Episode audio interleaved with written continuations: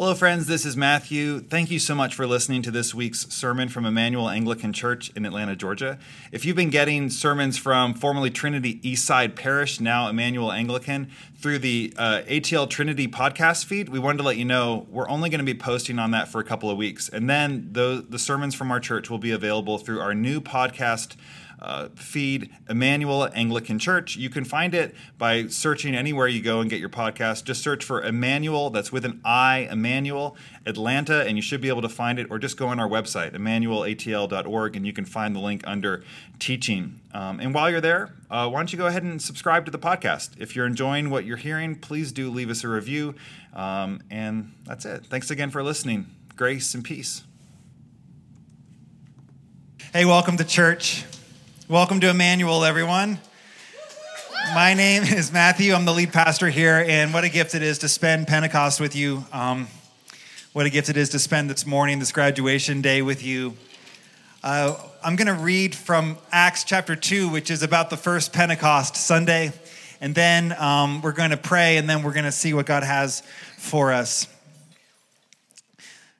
When the day of Pentecost had come, they were all together in one place. And suddenly from heaven there came a sound like the rush of a violent wind, and it filled the entire house where they were sitting. Divided tongues as of fire appeared among them, and a tongue rested on each of them. And all of them were filled with the Holy Spirit and they began to speak in other languages as the Spirit gave them ability. Now, there were devout Jews from every nation under heaven living in Jerusalem. And at this sound, the crowd gathered and they were bewildered because each one heard them speaking in the native language of each. Amazed and astonished, they asked, Are not these who are speaking all Galileans? How is it then that we hear each of us in our own native language? Parthians, Medes, Elamites, and residents of Mesopotamia, Judea, and Cappadocia, and Pontus, Asia, Phrygia, Pamphylia, Egypt, and parts of Libya belonging to Cyrene, and visitors from Rome, Jews and proselytes alike, Cretans and Arabs, in our own language, we hear them speaking about God's deeds of power. All were amazed and perplexed, saying to one another, What does this mean? But others sneered and said, They are filled with new wine. But Peter, standing up, with the eleven raised his voice and said, Men of Judea and all who live in Jerusalem, let it be known and listen to what I say. Indeed, these are not drunk as you suppose, for it's only nine o'clock in the morning. And they said, Peter, haven't you ever been to college, though? No, he says, this is what was spoken through the prophet Joel. That's the that's the amplified version of this text. In the last days, he says, It will be as God declares that I will pour out on my spirit upon all flesh and your sons and your daughters will prophesy, and your young men will see visions, and your old men shall dream dreams, even upon my slaves, men and women alike. In those days I will pour out my spirit, and they shall prophesy. I will show portents in the heavens above, and signs on the earth below blood and fire and smoky mist. The sun shall be turned to darkness, and the moon to blood before the coming of the Lord's great and glorious day. And then everyone, everyone who calls on the name of the Lord, shall be saved. This is the word of the Lord. Thanks be to God. Lord, we thank you for this beautiful day. We thank you, Father, for the gift it is to be your church, to be the continuation of this story which began on this day, thousands of years ago, and thousands of miles from here. That, Lord, what was started there, the spark, the flame that caught that day, has continued to burn around the world and into our hearts and into this day. Thank you, God. Lord, let us get a glimpse of your glory today. Help us to see you. In Jesus' name, amen. So I know it is very hot out here. I'm going to try to do two things and do it relatively quickly. First, I do want to talk about what our text is telling us happened on the day of Pentecost, but to get there, we're going to have to back up quite a bit. And then after that, I also want to give you a little bit of a sense of why we're called Immanuel, and it has to do with this text and this story. And so your Bible begins at the very beginning with this incredible idea, this claim. And it's not that the earth was made in six days, it's that God made the earth and he made the heavens and he made the universe so that he could be known. That out of the joy and the laughter and the happiness and the perfection of the Trinity, something creative exploded out of that love, and everything that breathes and lives and grows ever since then has been birthed out of that fellowship, that community. And the reason you exist is so that you can know that God. Every person you've ever met, everything you've ever seen exists for that because God is so perfectly happy and so wonderful that it would be there would be nothing more loving and good that he could possibly do than to create you just so that you can know him. Now, this is what the Garden of Eden is. Our Bibles begin with this idea of fellowship, of presence. They're with God. And the rabbis have long pointed out that the Garden of Eden is not just some nice little idyllic backyard. It is meant to be a temple. It's a thin space where heaven and earth touch. It's a, it's a tear in the veil between this world and the other. It's a space in which God and humans can have the interaction they were designed for, that you were designed for. That's what a temple is. And the Garden of Eden was that kind of place in which human beings and God could walk and hear one another and talk with one another. But of course, it doesn't get uh, we don't go long in our Bible before that is all upset. And by the third chapter, they are being pushed out of the garden. Adam and Eve, or literally in the Hebrew, the man and the mother of the living, are pushed out of the garden. And between them and the garden is now a cherubim, an angel with a flaming sword. It's very cool, right from the beginning in the Bible. They say you can't come back into this untarnished, divine, holy temple. You're not allowed back in. The rest of the book of Genesis, God's presence seems somewhat aloof, although he does show up from time to time. But then we get to the book of Exodus and we hear the story of Moses. And in the third chapter, Moses has a, a, a, a, vision. He sees God in a burning bush. God appears in a bush and begins to speak. And he says to Moses, I am going to send you to Egypt to bring my people out of bondage, out of slavery. And Moses says in chapter four, Who am I that I should go to Pharaoh? And God says, I will be with you. In other words, like, this isn't about you going and doing something. I'm going to come with you and empower you because I'll be there. And then he says, and this will be a sign that you know it was me. When you get everyone out of Egypt, you're going to come back to this mountain and worship me. And we fast forward to the end of Exodus, and a lot happens between those two points. But they're back on that mountain, and Moses has been receiving for 15 chapters architectural instructions about how to build a tabernacle. And you might think, after all the cool stuff that happens in Exodus, I mean, you have Moses and the basket and the Nile, and then he's a, you know, a son of Pharaoh, and then the burning bush and the 10 plagues and the Red Sea and all this stuff, manna from heaven. And then it's 15 chapters of, and this is the color thread you should use, and this is what you should carve into the wood, and this is what the gold should be made into seems kind of tedious, but the whole reason God rescues the slaves is not to just get them out of bondage, but to get them into his presence, because that is what they were made for. And so the tabernacle is that tear where God says, I'm going to come once again and dwell in this place. And the rabbis love to point out that all of the details in the tabernacle are garden details. There's palm trees, there's pomegranates, there's cherubim everywhere. The tabernacle is this rectangular enclosure with sort of tent walls and then there's a tent in the middle and inside that tent there's a smaller room and inside that room there's an ark of the covenant with two cherubim facing down with their wings touching in the middle and that's called the mercy seat and on that place was the locust of the presence that had walked in the garden of eden that presence that you were made to know and experience. But the people of Israel take this for granted in fact, we read not too long after this, they begin to turn to other gods. And by the end of their story in the Old Testament, they're literally dragging idols from other nations and putting them up in the temple alongside with the place where Yahweh is worshiped.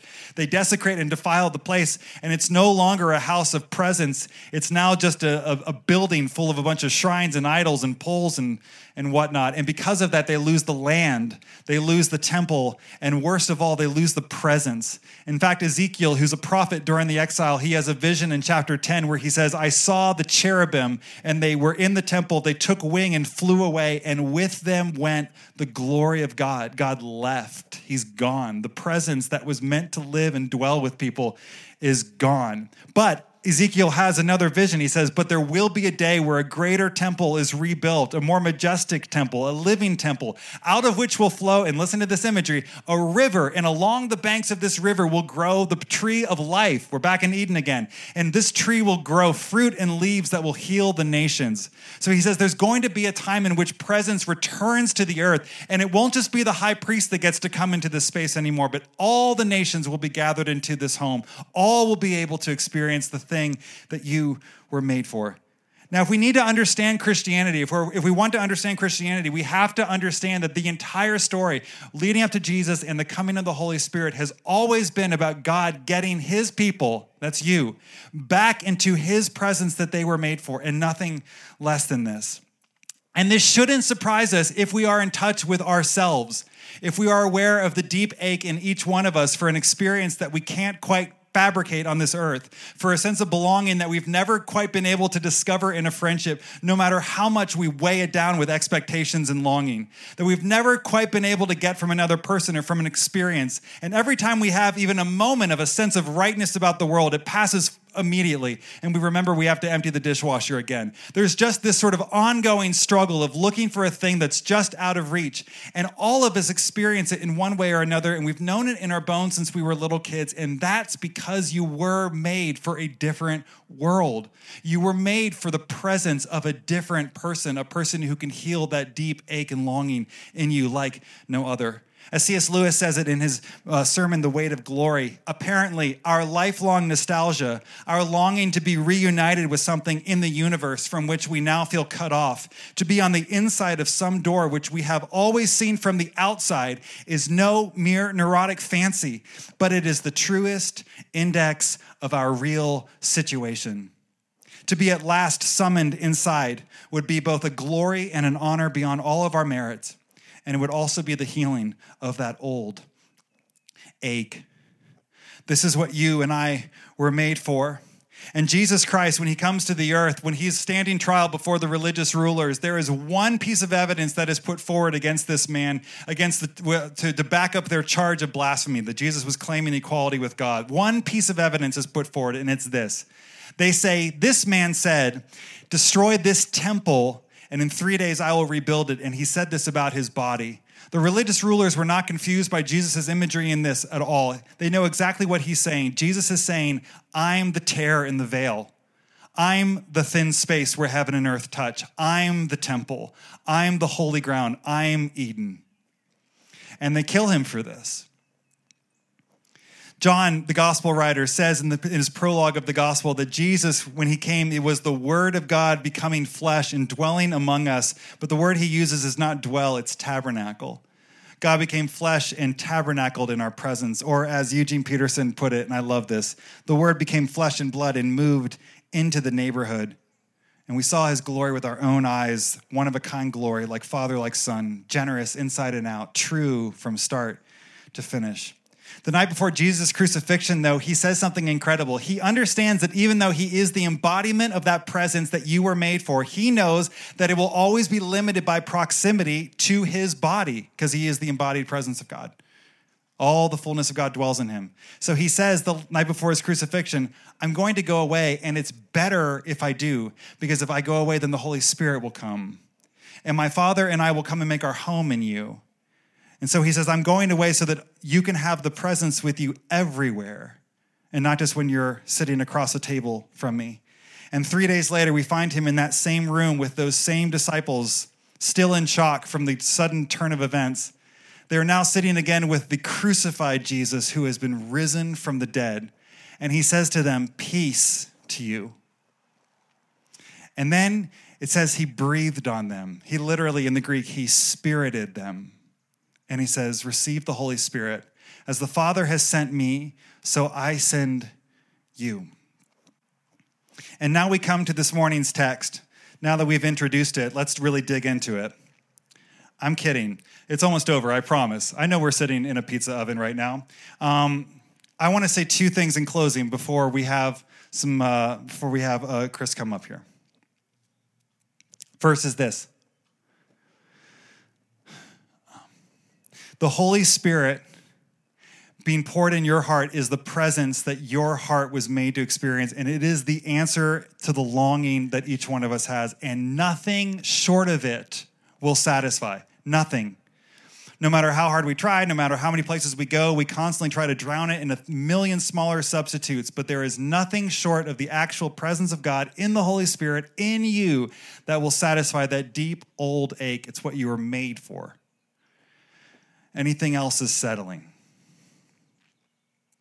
But second, the Holy Spirit does not come simply to satisfy longings within us, the Holy Spirit comes for the sake of our neighbors. The first thing we see in Acts chapter 2 is the Spirit falls and descends on us, and immediately they go out from the house and they begin to share the presence with others. The New Testament says that because the Holy Spirit has come now and has been poured out in our hearts, do you know what that makes you?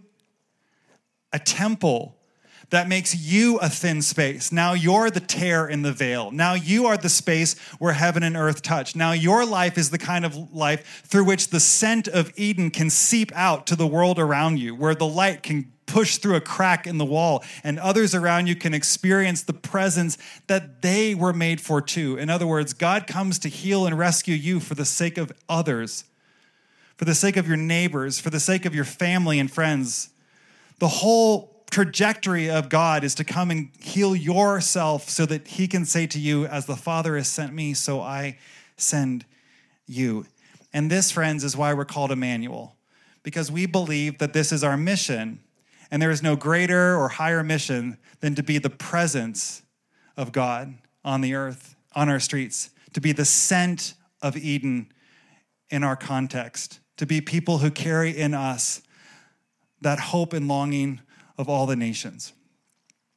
And Jesus, we need you to do a deep work in us so that we can be people who are filled enough with your presence that we have presence to give. And Lord, so many of us are so tired and ragged and burnt out after a hard year and and honestly, Lord, feeling sorry for ourselves and selfish. Lord, it's hard to imagine our lives as existing for the sake of others and being energized by that right now. And that's where we need you. You are, the scriptures say, the love of God poured out into our heart. And we know that if you pour yourself out into our heart, we will have a never ending reservoir of love to give. So come, Holy Spirit, come like the wind and blow through this space. Fill us.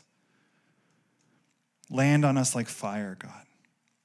On this church, Lord, on our mission, on that we would be a light for Oakhurst, for Decatur, East Atlanta, and for the world. We pray these things in Christ's name. Amen. Hello, friends. This is Matthew, the lead pastor at Immanuel Anglican Church in East Atlanta. Thank you so much for listening to our podcast. We are disciples of Jesus who are seeking his kingdom and the flourishing of our neighbors. And if you want to find out more about Immanuel and what's going on, just hop over to our website. The address is Immanuel, that's with an I, ImmanuelATL.org. Thanks so much. God bless you. Grace and peace.